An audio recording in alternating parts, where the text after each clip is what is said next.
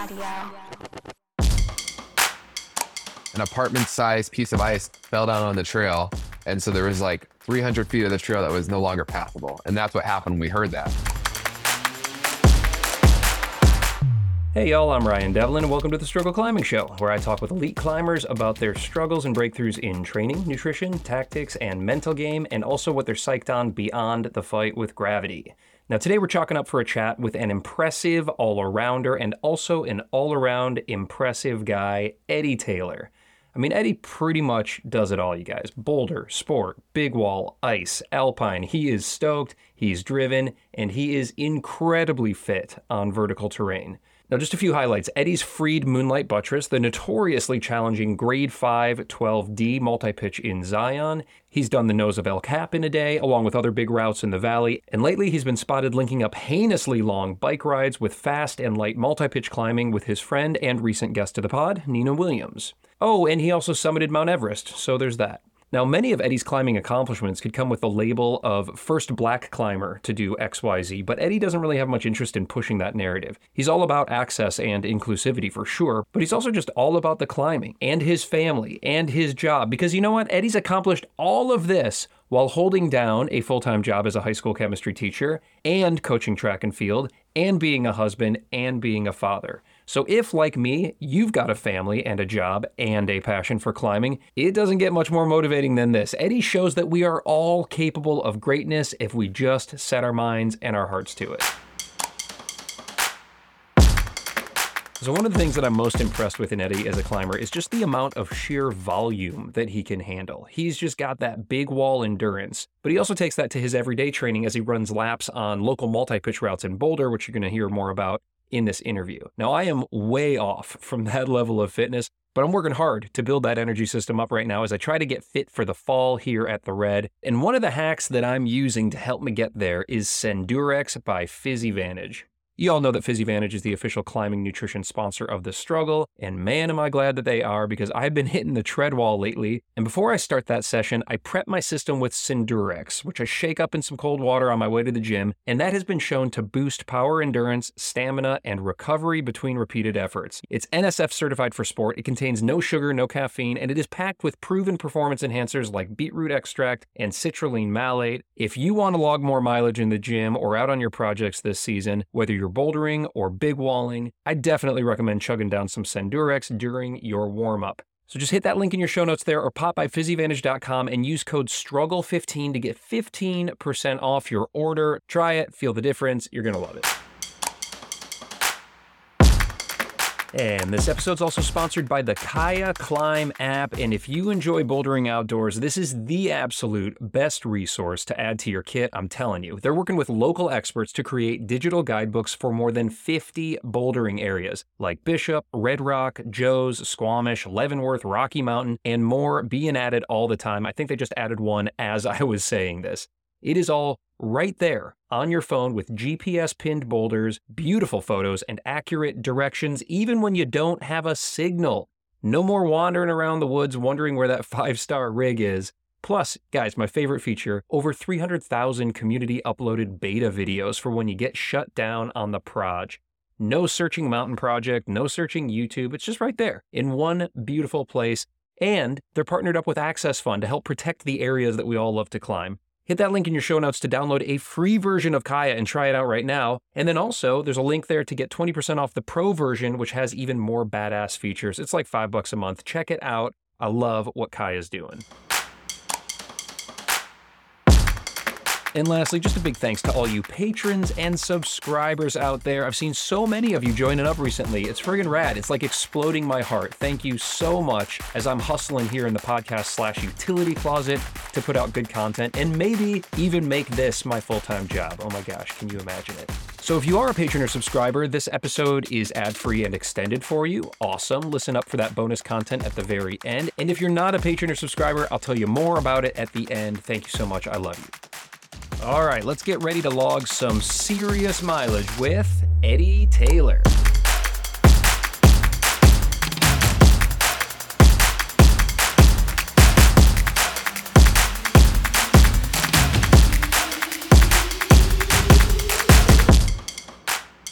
I was just out at the Red River Gorge yesterday. It was 95 degrees and 90% humidity. So I got some real sub maximal climbing in, but you kind of got to take what you can get this time of year in Kentucky. How, how are things out in Colorado right now? It's hot. It's just hot. yeah. Summer is always hot and it's like worse than it's ever been, but it is what it is. But even like, are you getting into the high altitude at all? Or is it just like you right now, you're teaching, so you're kind of Yeah. stuck at the lower elevations? Yeah. I mean, personally, I just had, I, I haven't alpine climbed at all this season.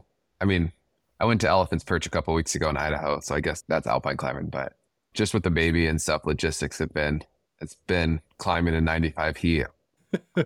Exactly. That's with me, man. You take what you can get. I got a kid in kindergarten, a kid in third grade, and so I can't go spend a couple weeks in Squamish right now. I just got to take Red River Gorge climbing. But you know, that's what I, I'm excited in a way for this conversation because you're a real human being who has accomplished really incredible feats of climbing, of adventure, uh, expeditions, and you also are a dad and a teacher and uh, you, you can't just live in a van and travel from one incredible destination to the next based on the conditions. And maybe that's a good place for us to start, actually. How would you define yourself as a climber, Eddie? I guess like in generally, in general, I just like climbing something where you get to the bottom and you get to the top of something. If it's like a peak or if it's like a big rock formation, it's sport climbing, trad climbing, ice climbing. I don't really care, but I, definitely like long multi-pitch routes. Yeah, it seems like just based on a lot of the projects that you've focused on, multi pitch, big wall seems to be maybe a little bit more where the fire is than compared to maybe sport climbing or bouldering. Is that a fair assessment? Yeah. Not that I don't sport climb and boulder a lot, but that's not what gets me up in the morning for sure. I love that about traditional climbing and multi-pitch climbing is being able to start at the bottom and get to the top. And you've started at the bottom and gotten to the top of some pretty impressive things. I guess we'll we'll dive into some of this as as we get into some of the future chapters here. So let's just zoom out for a second and talk about struggle and through the lens of climbing what your relationship is with struggle and, and how you view struggle as a rock climber. I feel like I should have practiced this question because I knew you were going to ask it, but It's the only Um, question everybody knows is coming, but that's all right because we can talk through it right now. Because I feel like you've probably taken on quite a bit of self inflicted struggle. I think it's hard when it comes to climbing. I just don't see climbing as that much of a struggle. It's kind of like everything outside of climbing is like where the struggle is, you know, like I mean, I'm here working with 165 kids who all have different problems that they're dealing with every single day. I mean, we all have problems in like our, you know, maintaining and creating new relationships, jobs, work, all of these other things. And I mean, climbing's kind of where I ideally, obviously it doesn't always happen for multiple reasons, but like ideally I'm going there to like not think about anything but spending time with people, seeing like really cool environments. And the only thing you can really think about is being scared of falling or failure. And that's about it. Not that it's not a struggle. It's just like so the struggle of climbing is so minuscule compared to all the other things that have going on. And that's kind of why I like climbing, if that makes sense. Absolutely, man. I, I appreciate the perspective. It's a really refreshing perspective. And I think, again, relatable for a lot of the people who are listening right now. But it can, because I care about climbing and I care about the outcome, it can become a little bit more real, that struggle there. And do you experience that when you really set your mind and your heart on an objective?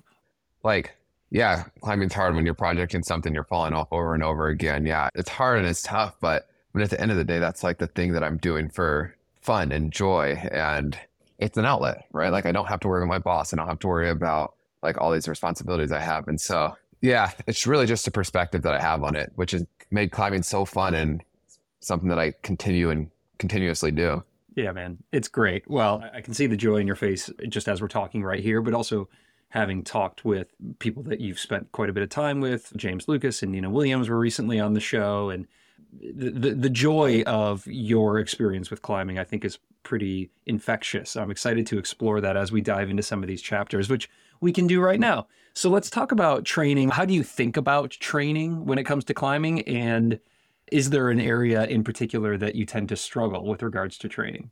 I guess I would say in general, I struggle with training for climbing. if that makes sense. Like I like to pick a lot of big goals, and a lot of times those goals might be outside of my skill set, and I have to work towards them. but it's really hard for me to just sit there and train. I ran track in college, and that was something that I was really into. I spent a lot of time doing. I was training 40 hours a week for that, like in the weight room, four days a week. I was the strongest I had ever been.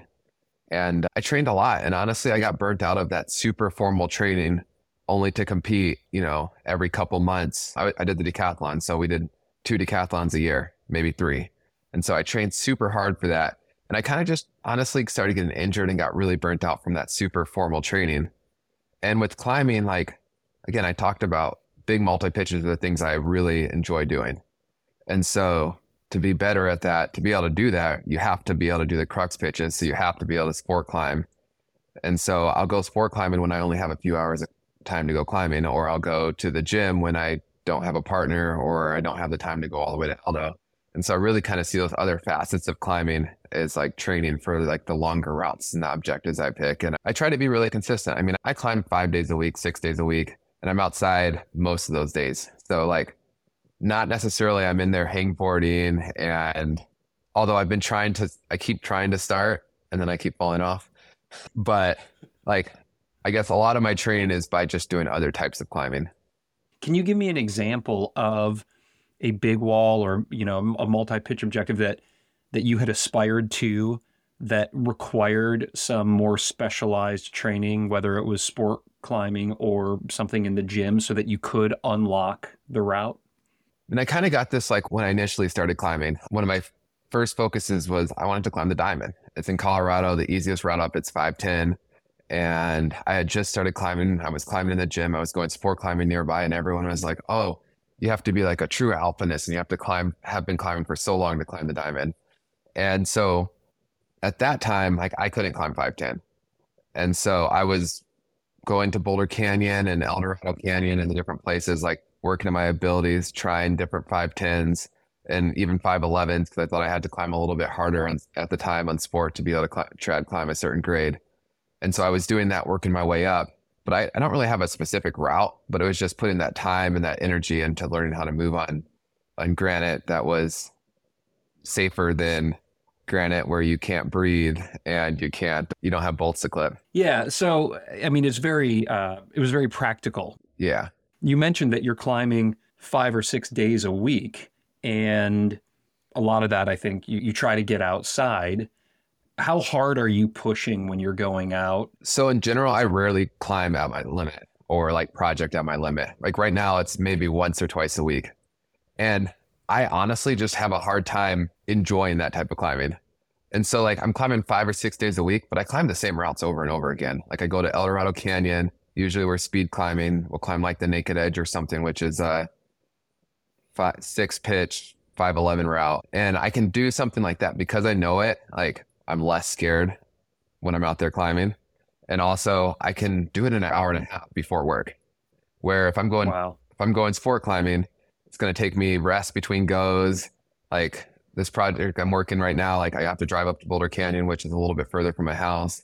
You know, every go I'm taking 40, 45 minutes between, if not longer, between goes. And by that time, half my day's eaten up and I'm trying to get home to spend a little bit of time with my daughter before she goes to bed. So it's like some types of climbing I can do so much more efficiently and get a lot out of it, not just physically fitness or physical fitness, but more of like I enjoy it and I learn a little bit every time I'm like I climb these routes over and over again. But I also still learn, like I'm learning, okay, I can do this move more efficiently. I can use less energy here. If I'm feeling stronger, I can actually skip these two moves and it's just faster. So it's kind of like a different kind of climbing than just pure like limit strength climbing, but it's also something that I get sucked into doing way more than I probably should. Well, I love this though as a perspective because I'm I so often speak with climbers on this show, but also I've just in this chapter of my life taken on this main objective of trying to push my top end climbing grade, my sport grade. And that's kind of the season that I'm in going to the Red River Gorge. I haven't been mm-hmm. able to get out and do bigger multi pitch or big wall stuff, which is kind of where my heart is, to be perfectly honest. But the season that I'm in is I can get psyched on trying to push my red point grade up. But it's exciting to me to hear about you going off in, you know, clicking off six pitches in, in 60 to 90 minutes on 511. That's, first of all, like a blazing pace because you're not soloing it. Although I, I, imagine the gear placements are fairly minimal if you know the route that well and you're going speed climbing. But to move over that much stone in a short amount of time to be able to then get to work is really cool. And I'm curious. First of all, I'm sure your endurance system is like highly optimized. Do you then supplement just a little bit here and there for that top end strength or power? Are there things that you're reluctantly doing, like on a hangboard in between classes at school? Or how, how do you look at training up the energy system that you're maybe neglecting a little bit in doing so much volume? See, that's the part that I'm still working on getting better at, to be honest. Like every couple months, I'm like, oh, I, I have to, I should probably try to climb another 513 or I should probably do this. And like, I like reluctantly go sport climbing and it, it is fun. Like it's definitely fun. Like it's not like I'm like someone's forcing me to go sport climbing, but it's always like I could rather I'd rather go climb in the mountains or go do something where you can get so much more climbing in versus like I literally was joking around last Saturday. Like I can climb the naked edge pretty quickly. That's a, like I said, the route in Eldo. Or I can go climb this 15 meter sport route. And I was hanging at all the moves, trying to work out the beta and it definitely took us twice as long as my personal record on the naked edge, which is like kind of when you think about it, you're like, man, I could be climbing so much more, but I'm just trying to learn this like six inch sequence. And so it's really hard for me when that time is so limited. So a lot of it, it does come down to time constraints. And like I do though, like when I only have an hour to go, I'm going to just go to the gym and I'm going to usually in the gym, I don't sport climb in the gym because I feel like if I have to go to the gym, I can get more bang for my buck climbing on the boulders, or even I've been recently spending more time trying to climb on the moon board or the tension board because I just feel like like so much more time efficient to get on one of those boards versus to go sport climb and have to try to find a partner and have to line up times and then you start chatting and I don't know. That's I kind of compartmentalize the training so small. That's what it looks like for me. Let's talk about nutrition now, Eddie. And how do you look at nutrition as a way to support your climbing? And is there an area of struggle for you when it comes to nutrition and climbing?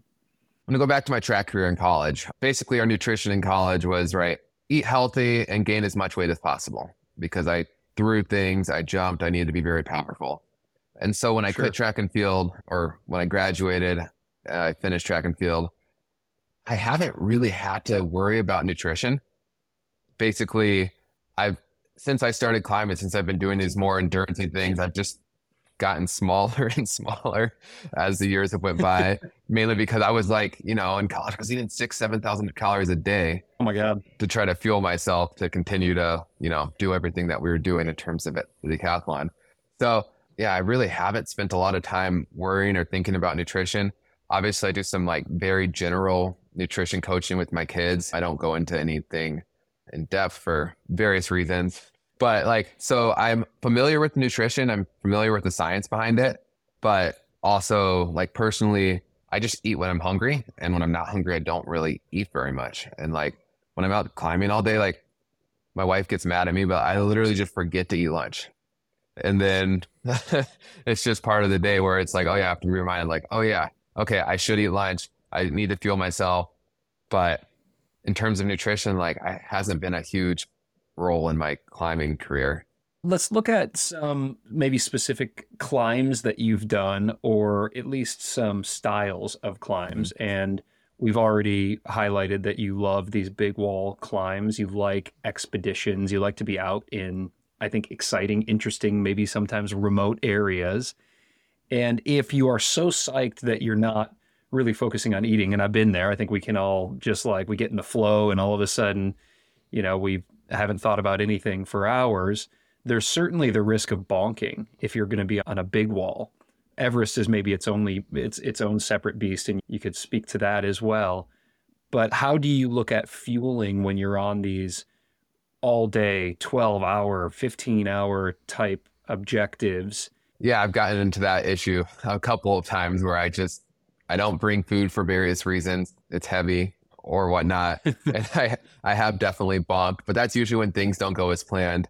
I mean, basically, I just bring bars and snacks and fruit snacks. Like, I don't necessarily get like super specialized basically I always call it science food, right? Like I'm not usually climbing with goos and those type of things, but just kind of the basics. And I just try to eat consistently, especially at big changeovers and belays. And it seemed to work.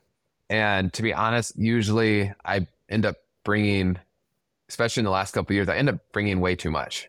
And so I'm always walking hmm. down with like, you know, still two or three bars in my pocket because I've been so used to going very minimally.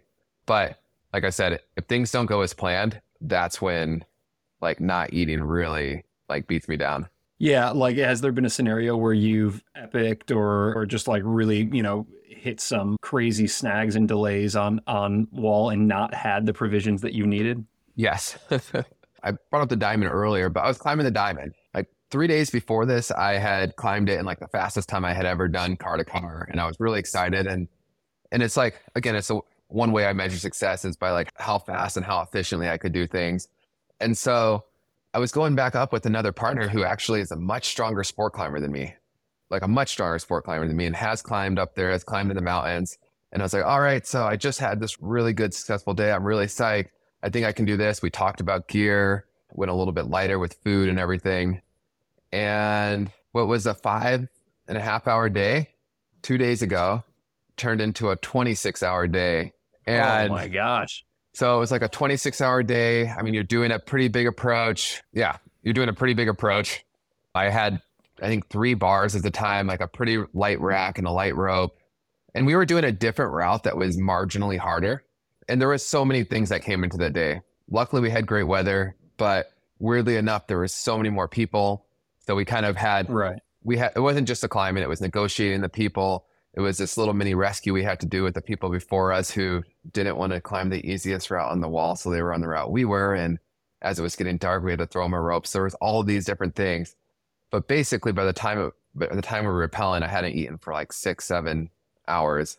And six, seven hours ago, that was I had a, just a bar. The day before, I was already done by that time, so it wasn't a big deal. But by then, it was like it was getting dark, and it wasn't just nutrition. It was like I didn't bring a hood or a puppy that day, and so it was getting cold. And we were still moving, but I mean, all of a sudden you're not thinking as clear. You're not making the best decisions. You're going slower, and it just compounds. Like it compounds and compounds. And so, I mean, that's the that was my big lesson in like why I always should bring a little bit extra. I should always be a little bit more or have a little bit more in the reserve, just because you never know what can happen or what conditions can bring and you know climbing with different people and how that changes things as well. So i've definitely hit that where the blood sugar has completely crashed and you like things are almost getting a little blurry. Yeah i can now i understand that it's more often that you're hiking down with a few extra bars in your pockets than not at all because if something like that happened to me i'd probably be hiking down with a few extra bars and a thing of pasta All right, y'all, just a quick breather here to shout out one of the sponsors that makes this show available to you at zero cost, and that's also zero cost itself, and that is the Crimpd Training app. Now, I've used Crimpd for a couple of years now, and I am not exaggerating, you guys, when I say that it has helped me to level up my climbing in huge ways. My max grade when I downloaded the Crimpd app was 11B, and this season I'm working on my first 13A. They just make programming my training so dang easy that I'm working on what I need to work on at any given time in my season and nothing more. Crimpd offers 75 different workouts created by world class coaches and climbers totally for free. And then you can also sign up for Crimpd Plus, and that'll give you access to more than 200 workouts and also the ability to create your own training plans to log all of your stuff and keep track of it along the way. Or you can just choose one of their preloaded templates that are geared towards bouldering or sport climbing, whatever you want to work on. If you're a self coached climber, I'm telling you, the absolute best and easiest way to discover proven workouts and stay on track is Crimpd. Hit that link in your notes or just search Crimpd in your app store to download it for free and take your training to new heights. And the official chalk sponsor here at The Struggle is Friction Labs. I love Friction Labs. From Alex Megos to Michaela Kiersch and a million pros, they're all trusting Friction Labs because their performance chalk lasts longer and is free of fillers, rosin, and drying agents. None of that stuff is in there, which means your skin stays in great shape. I use their Secret Stuff liquid chalk to go along with my Gorilla Grip, and I'm also really psyched to check out their new chalk discs, which they just launched like a few days ago. They're always innovating cool stuff over there. You can try it risk free, y'all, to see for yourself. That is how psyched they are to help you level up. Enter code STRUGGLE20 at checkout for 20% off your first order. That's awesome. Chalk up less and climb more with Friction Labs. Let's talk about tactics now. Is there an area, first and foremost, that you've struggled in tactically? Honestly, sport climbing and bouldering, I am so bad at resting. I am so bad. And that's why I go out with partners who are good at sport climbing and bouldering because they'll tell me, like, no, I'm not belaying you for another 40 minutes or so because, like, you'll see me out there, like, trying some at my limit, just shotgunning over and over again until I'm like, done. Like, you know, I'll be like two hours in and I can't even get off the, you know, make it past the second bolt because I'm like, I'm just so bad at that. I'm so bad at resting and so bad at taking time because a lot of times I'm cramming climbing into such small sections of my life that I, you know, I try to make the most out of it. But I'm getting a lot better at that. But I would say that's where I really struggle at just sitting at the bottom of a route, just waiting. Yeah, well, I share that with you. And I think because, like, those of us who are time constrained, we either want to try to get it in or like for me, if it's been a while since I've been able to get out on rock, I'm just like a puppy dog and I just like I just keep jumping on, you know, jumping on, jumping on, jumping on, and then all of a sudden I can't close my hands and I've completely shot the whole weekend. So I, I like using I like that beta there of communicating with partners to try to help us hold ourselves to a little bit more of a chill in between goes. Uh, beyond that, when you're looking at these speed climbs or these big wall climbs, uh, I, I, I feel like in some of the conversations that I've had, tactics can be a huge difference maker. And a climb may be well within your ability to pull the individual moves, but the planning, the gear, the timing, the efficiencies with belays or these kinds of things that, that can have a massive impact on the success of a climb and uh, of an objective. What what has stood out to you? You know, not being able to climb 510 and just wanting to get on the diamond to doing nose in a day.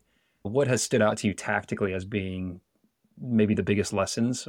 Yeah, I mean, nose in a day is all about tactics. I think honestly, a lot of these big wall climbs, like the tactics are super important. And that's something I didn't know when I got into climbing. And I mean, I didn't even know where to look for that information. Like I knew all the basics of, you know, someone leads, builds an anchor, someone follows. But until I, you know, spent more time climbing, spent more time big wall and spent more time trad climbing, and especially really in the past couple years when I started doing a lot more speed climbing, like things get easier the faster you do them. You know, if you're spending less time at the top of a belay pulling up like an 80 meter rope, like you're more recovered and you're more ready to go for the next pitch. Um, mm-hmm. And then obviously, like if you get into simul climbing where you're not stopping and all of a sudden you're like, you're doing less extraneous movements. A lot of these bigger routes, like the secret isn't just like get stronger, be able to do it. The secret is get really good at your systems, dial them down, figure out what like the best people who are doing that route, what they are doing. And as long as it's within your safety limit, because, you know, all of the tactics aren't the safest things in the world, but that makes right. the routes easier. I mean, the easiest example I have is I talked about this a few times, but the naked edge, that's a route that I think there's three approach pitches and then it's six pitches of climbing. And for most people, that takes five or six hours their first time. And for most people, that takes that long. It takes maybe they get it down a little faster as they know the moves, but like it's still a full to half day out route. And there's a big community of us in Boulder who will do it, like I said, before work within an hour. And that all comes down to tactics. Like you're putting your harness on at your car, you're putting the gear in the right order that you're going to climb it in. Sometimes you're putting the sho- your shoes on before you even do the approach pitches just to keep things going efficiently. And honestly, a lot of that I got from, I climbed at Brad a little bit before, well, a few years ago. Brad Gobright. And yeah. And he was all about like, he would bring every piece of gear he needed and not a single gear more or piece more. And that was when I was like, no matter what, I'm bringing a double rack on every pitch. And so like just following him up a lot of things, like he would literally not even have an extra carabiner on his harness when he was doing routes that were actually anything hard for him, easy for him, anything. And so like taking that and putting that to longer routes really does help. Like if you're not carrying extra five pounds of gear, things are a lot smoother not only because you're lighter, but also because you don't have to fumble with 20 carabiners on your harness.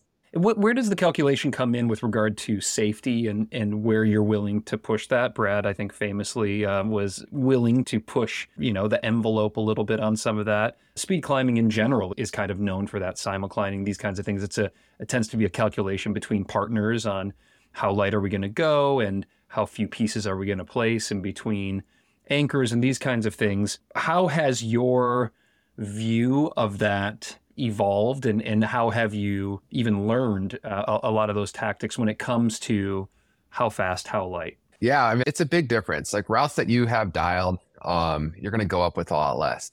You know where all the gear is. Maybe I bring an extra carabiner here or there to clip some fixed gear, but like routes that you have dialed and part, and if you you're partners that you are very familiar with and comfortable with, it's just it's a completely different thing. It's like rehearsing a sport move. You're not going to do an extra move or a sport climb or a boulder. You're not going to do extra moves if you don't have to.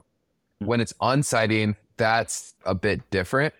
And it kind of goes down to like the grade you're climbing from the topo as well as like how hard things are feeling.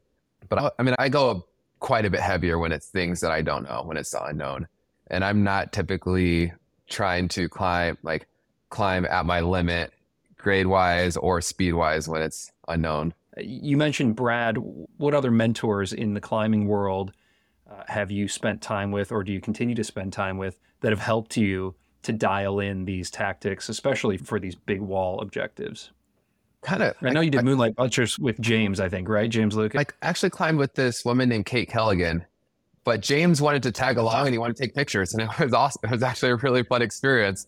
So like we were climbing up the wall, and we had actually climbed with James a couple months before that. Like I've known James for a few years, but he had wanted to take pictures on something else, and we had climbed with James, and he was like giving us all the tactics. He was like, "Why is the leader bringing all the extra gear? Why is the leader doing all of these things?"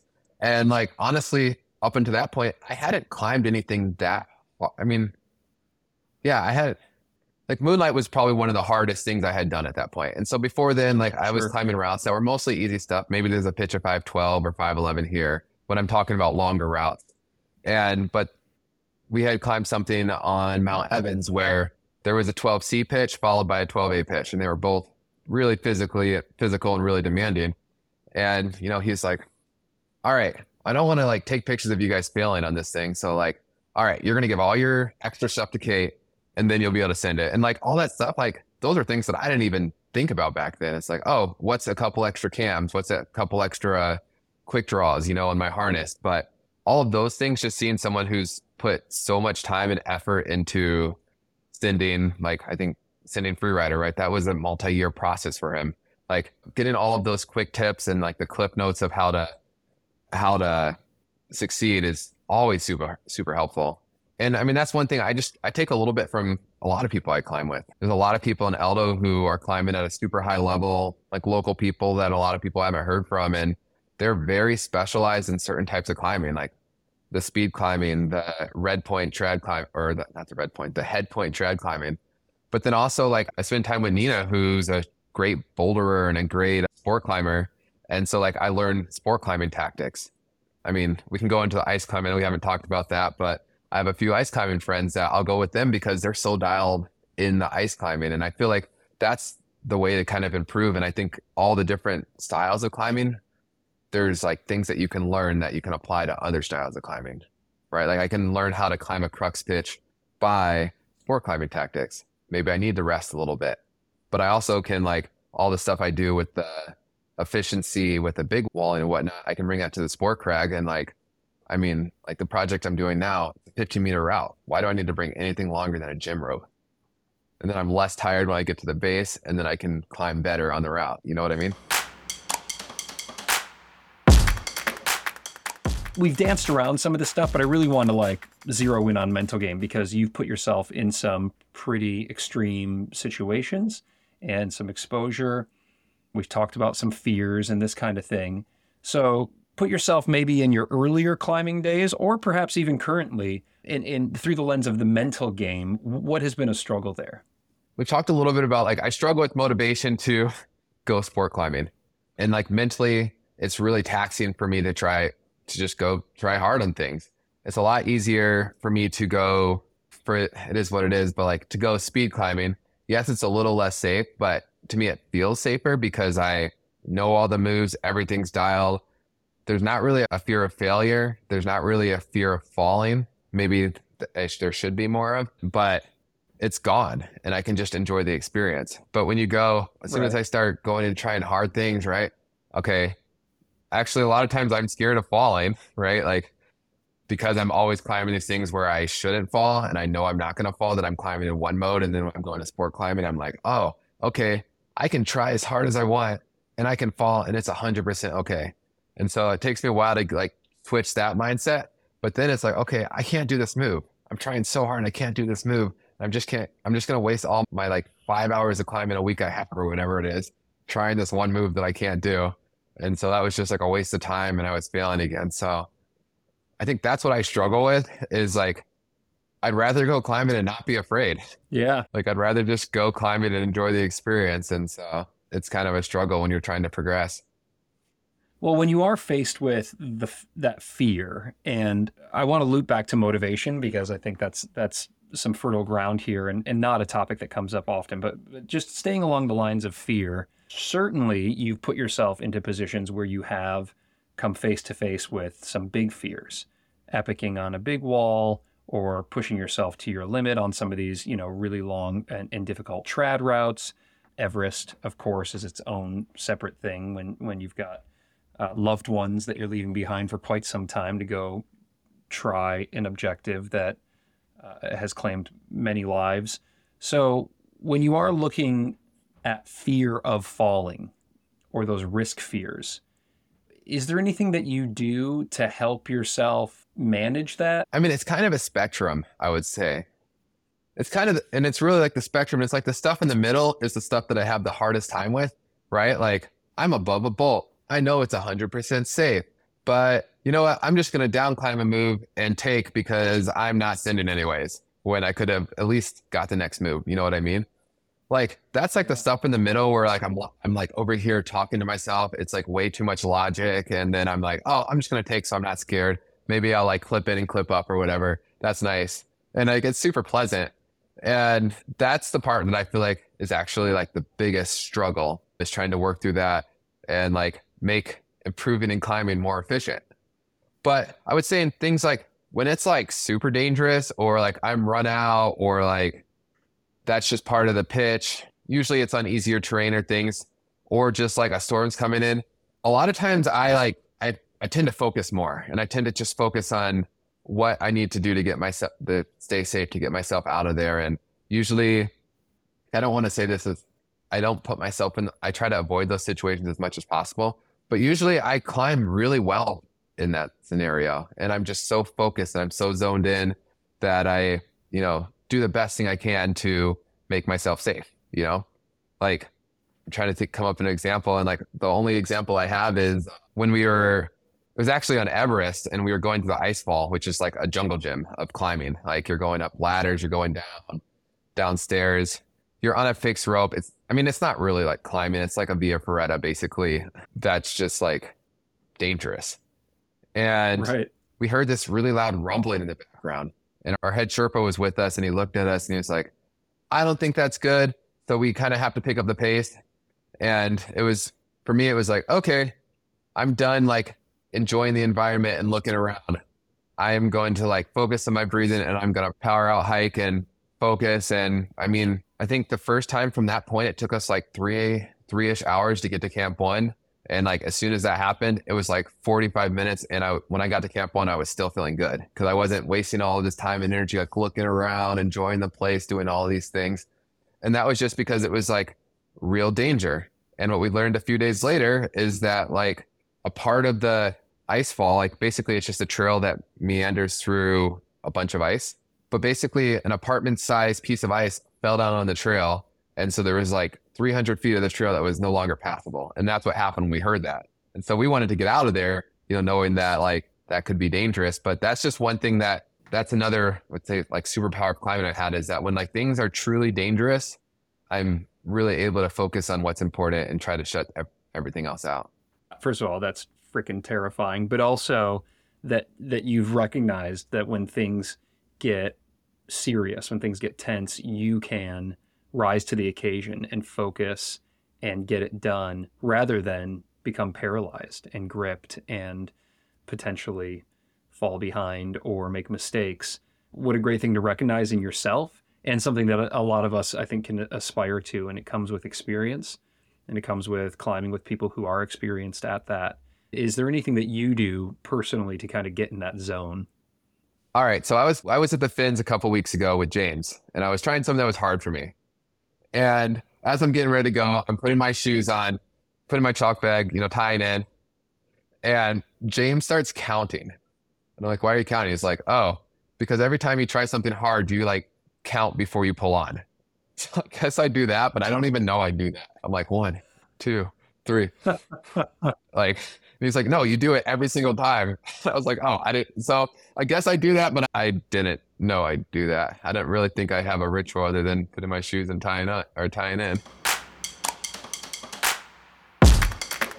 So shifting to our last chapter here, Eddie, on purpose and, and passion, things that, that you're psyched on outside of your own climbing. There's a lot to talk about here, uh, but I, I kind of want to keep it on climbing just for a second because we were talking a little bit about Everest there and going through the ice fall, but we, we really haven't um, dived into Everest in a, a big way. And I'd like to hear more because not only from a climbing perspective, but also just from a personal perspective, what you and the team did there to come up with, create, fund, and ultimately pull off this incredible accomplishment uh, is really impressive. And also, I imagine, impacts your life in ways that maybe you wouldn't even expect going in. So I'm curious, you know, maybe how it impacted you as a climber, but also beyond that.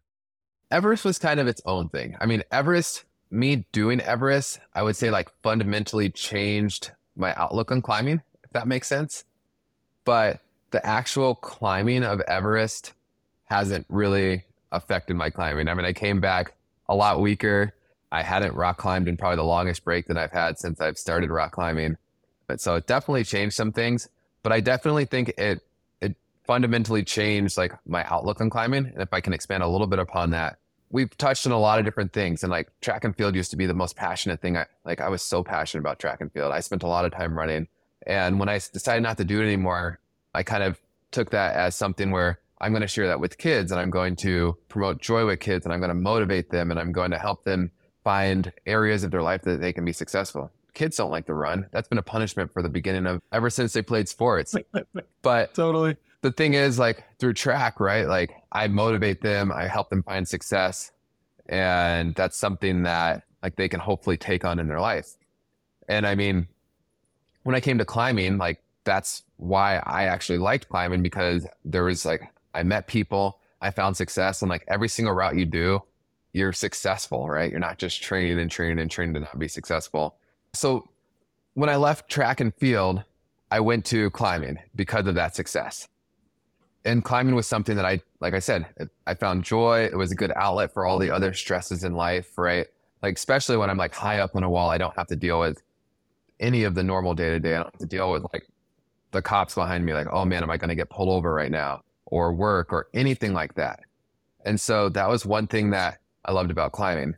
But the other thing is like, I didn't really spend a lot of time talking about climbing or sharing climbing with anyone, not even my students, outside of just like the friends that I go climbing with. Right. And so what was cool is through the whole Everest experience and meeting the other black climbers in the team, as well as talking to brands and trying to get our trip funded, like I learned that the experience that I have in climbing is not the same experience everybody else has in climbing. And that like those I would say, I mean, most of climbing's good. Like I said, most of climbing's positive and joyful, but there is some negative experiences that I have that other people haven't had. And I mean, other people have may have had those, but I just haven't spent a lot of time talking about those or just really honestly like being a connoisseur of like greater the greater climbing community outside of just my family and friends. And so through Everest, like I learned that like some of my stories do have meaning and some of like the climate objectives that have meaning to other people and talking about them inspires them and they get motivated to do those. And so would say like through this whole Everest journey, that was something that I learned a lot about myself and like has changed like again my outlook on climbing, right? Like I can go have this amazing experience and that can be for me and I can talk about it with my friends or I can have this amazing experience and I can write a story about it and I can talk to people about it and they can get stoked and they can decide like, oh man, I want to start climbing or I want to go pick a goal and I want to go after it. And so that's what's that's the really cool part about Everest, as well as just honestly to really get to know the people who live there. Like that was, I mean, that was more than anything, like one big takeaway that I had from actually being on the mountain is getting to really get to intimately know the Sherpa people and spend so much time with them. That's beautiful, man. Well, I, I appreciate you sharing those perspectives. There's a few things to unpack here, so I want to um, spend time on on a, a, couple different things that you touched on. First, this um, notion that your experience maybe isn't the same as other uh, people's experience when it comes to the sport, the climbing, the community, and I believe you're referencing or alluding to race and maybe what a black person's experience is, or a black kid who maybe wants to climb but only sees a bunch of white people at the gym and this kind of thing. Am I contextualizing that correctly? Was that what you were yeah. uh, alluding to there? Yeah. Yeah, if you wouldn't mind speaking to that for a little bit. Um, I mean, I definitely think it's a more diverse place than it was when I started climbing. And I think that there's more awareness around how the lack of diversity in climbing. Because honestly, like, I think a lot of people don't really notice, right? I mean, if you've if you're someone and you grew up in this neighborhood, you've climbed at this place your whole life, and you've had the same type of people around you, you're not really going to notice that there are a lack of this type of person or this type of person out there. At least I don't think you would. Maybe you would. I, I can't speak for other people's experiences, but I think that nowadays, like there is just through the brands and mentorship programs, different things like our full circle Everest climb, there is a lot more awareness about that and so I think that that helps change it. But I mean, the reality is there's a long way to go in terms of like the diversity issue in climbing. And I mean, climbing is not that much different than the rest of our country. You know, like I grew up in a pretty small, well, I grew up in a lot of places, but I grew up in a pretty small town in Minnesota where, I mean, the only thing people knew about black people was what they saw in the movies or like the Vikings. Like, I kid you not, Vikings meaning the football team, not the Norwegians. But right. But like they didn't know like they honestly had no interactions with people that were different from them. And so it was like hard to it was almost really hard to blame people when they were like, why aren't you like good at I, I don't know. I'm trying to come up with st- one of the many stereotypes that, that I got. But like, I mean, I was a pretty good basketball player in high school. And this is like kind of a weird story. I was a pretty good basketball player in high school.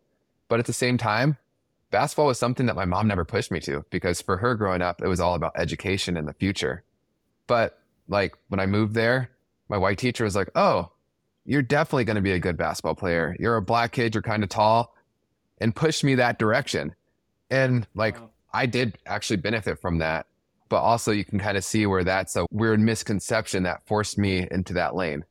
And so then when we look at climbing, specifically, I came to CU. I actually didn't know what climbing was when I came to CU in Colorado for the first time. I lived here for four years and I really didn't know what climbing was outside of like big mountains and things that you've heard about, like going to Everest and stuff like that. Like it's kind of funny sure. that I climbed Everest, but that's, I didn't know anything about Everest back or anything but Everest back then. And I lived in Boulder, right. which is like, there's a lot of climbing here.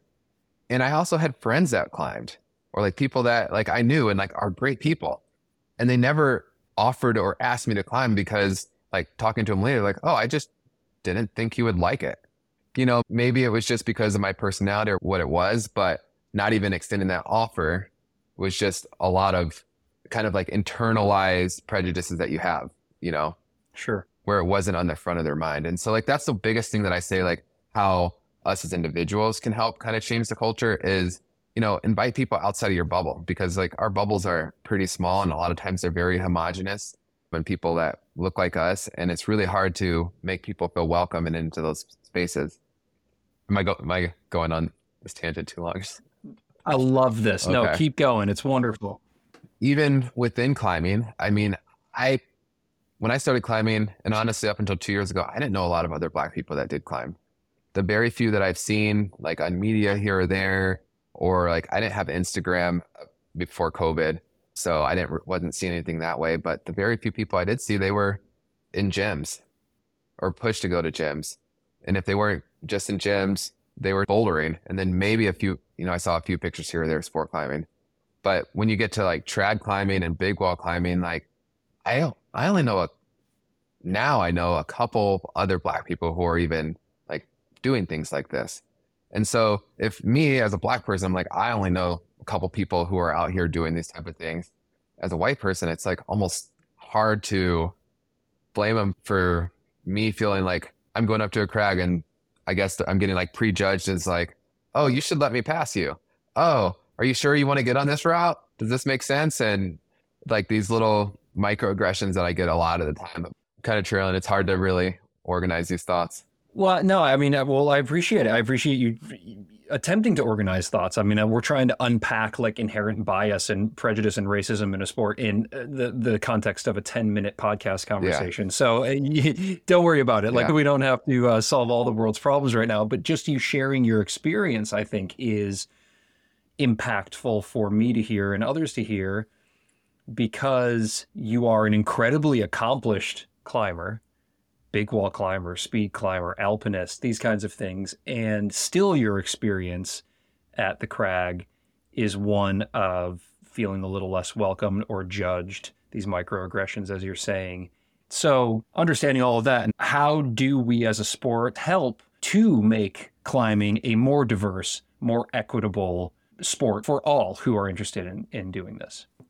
I mean, I think it's just providing access and providing like that knowledge of the sport, right? I mean, obviously, like there's more science to training, there's more literature, there's more things out there. there there's so like if you want to learn how to tie a knot or you want to learn how to tie in, there's so many different resources you can use. But it's also really hard to get the curated resources, like what you need to know, what you don't need to know. Do you need a quad or do you not need a quad? You know what I mean? All these random things. So it's definitely like, I mean, don't ask Chris Kalous that question. He will go off on a quad rant for about an hour, but oh man. I digress. Go ahead.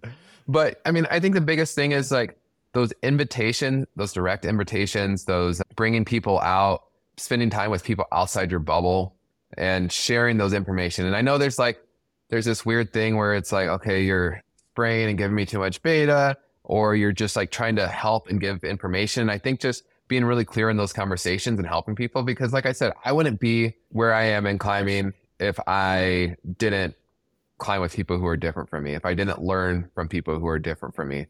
And I'm definitely a better climber for it. But also I have like privilege that I know a lot of people in my community don't have. And I can't say that my whole life it felt like that, but like I lived in places where I lived with people who were a lot different from me. I lived in very rural white Minnesota. I lived on the native American reservation. I went to CU, who basically, if you were black, you either were an athlete or you weren't a student at the school. Mm. And that's changed a little bit since I went there. But like, I've been in these places where I've been marginalized that I've kind of learned how to deal with that very well. And that's why, it's, I mean, it wasn't a big deal for me to just like ask like people I know, like, hey, can you take me out climbing? Hey, do you want to go try this route with me? And just like here or there, you like learn a little bit. I hope that helps.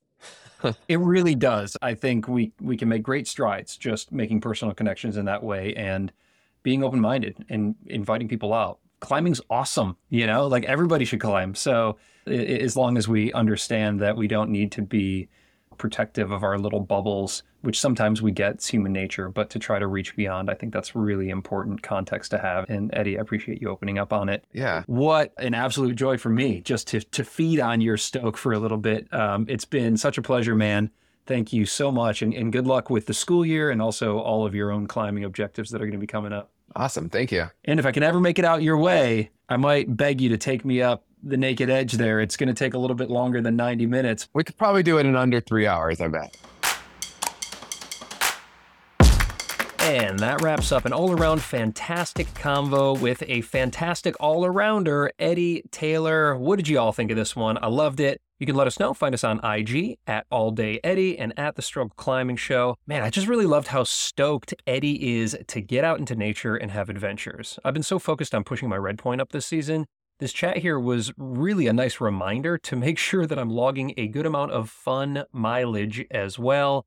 Take my mind off of the pressures to send and just get out and move over rock. And, and not just because it's fun, by the way, but as Eddie shared, repeating climbs will build fitness and efficiency, and both of those elements are key to when we're taking on our limit projects. Now, for patrons and subscribers, your edit has some cool bonus content with Eddie at the end here. So listen through this wrap up, and after the music plays at the end, that bonus content will begin. Huge thanks and appreciation to our show sponsors who have brought you this episode at zero cost. How great is that? PhysiVantage, the Kaya Climb app, Friction Labs, and the Crimpd app. They're helping to make this show possible, and they're also offering you some pretty sweet discounts. So check the show notes, give them some love, and take your training and performance to the next level. All right, that clips the anchors on this episode. Thank you so much, as always, for tuning in. If you'd like to support me as I keep the content flowing here, and if you'd like to score some immediate access to more than 20 hours of content to help you level up your training and your climbing, check out the show's Patreon page or become an Apple subscriber wherever you listen. There's all kinds of amazing perks over here, you guys, including pro clinics and bonus content from the likes of Chris Sharma, Alex Honnold, Ravioli Biceps, Alex Johnson, Allison Vest, Dr. Tyler Nelson, and so many more. Swing on over to patreon.com slash the struggle climbing show to check out the levels that we got there. Thank you. I love you. Did you know that the struggle is carbon neutral in partnership with the Honnold Foundation? Well, I hope you did. They're doing amazing work to bring clean energy to communities around the world. Check out their latest grant recipients over at honnoldfoundation.org. It is such inspiring stuff. Toss them some love if you can. They're doing great, great work. And lastly, The Struggle is a proud member of the Plugtone Audio Collective, a diverse group of the best, most impactful podcasts in the outdoor industry. This show was produced and hosted by me, Ryan Devlin. I hope your training and climbing are going great. I hope you're struggling because the struggle makes us stronger. I sure am struggling, and it's uh, it's good to be on this ride with you guys. Thank you so much for listening. I'll see you soon.